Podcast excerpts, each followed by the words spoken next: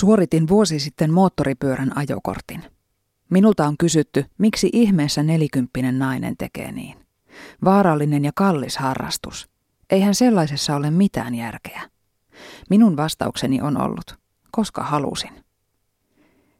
Helppoa se ei ollut, mutta harvoin mikään tavoittelemisen arvoinen onkaan. Ajamaan oppiessani, kilometri kilometriltä, olen ymmärtänyt, että moottoripyöräily edustaa minulle lähes kaikkea, mitä olen elämässäni aikaisemmin pelännyt ja minkä olen viimein tässä iässä hyväksynyt. Moottoripyöräily muistuttaa minua siitä, miten haluan elää.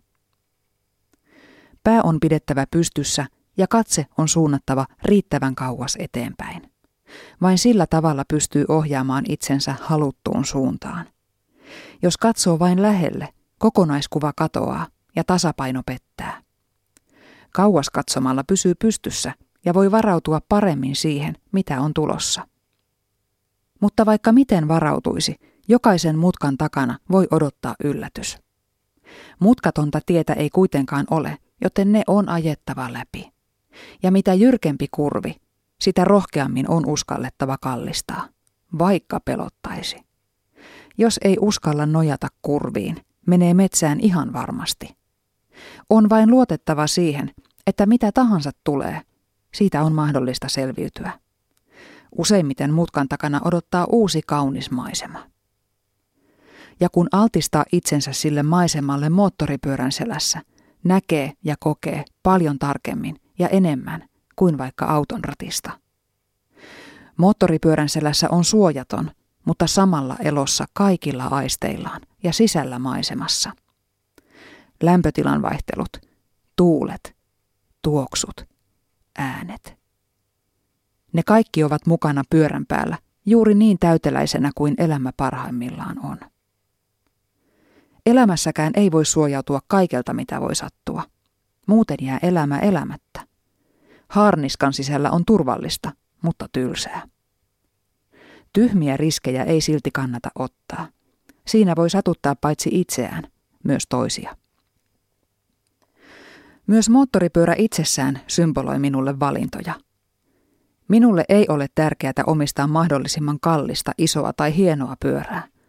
Paljon tärkeämpää on se, että oma pyörä on itselle sopiva ja mieluisa ajaa. Niin se on elämässäkin. On löydettävä ne jutut, jotka itselle sopivat parhaiten. Sama pätee matkaseuraan.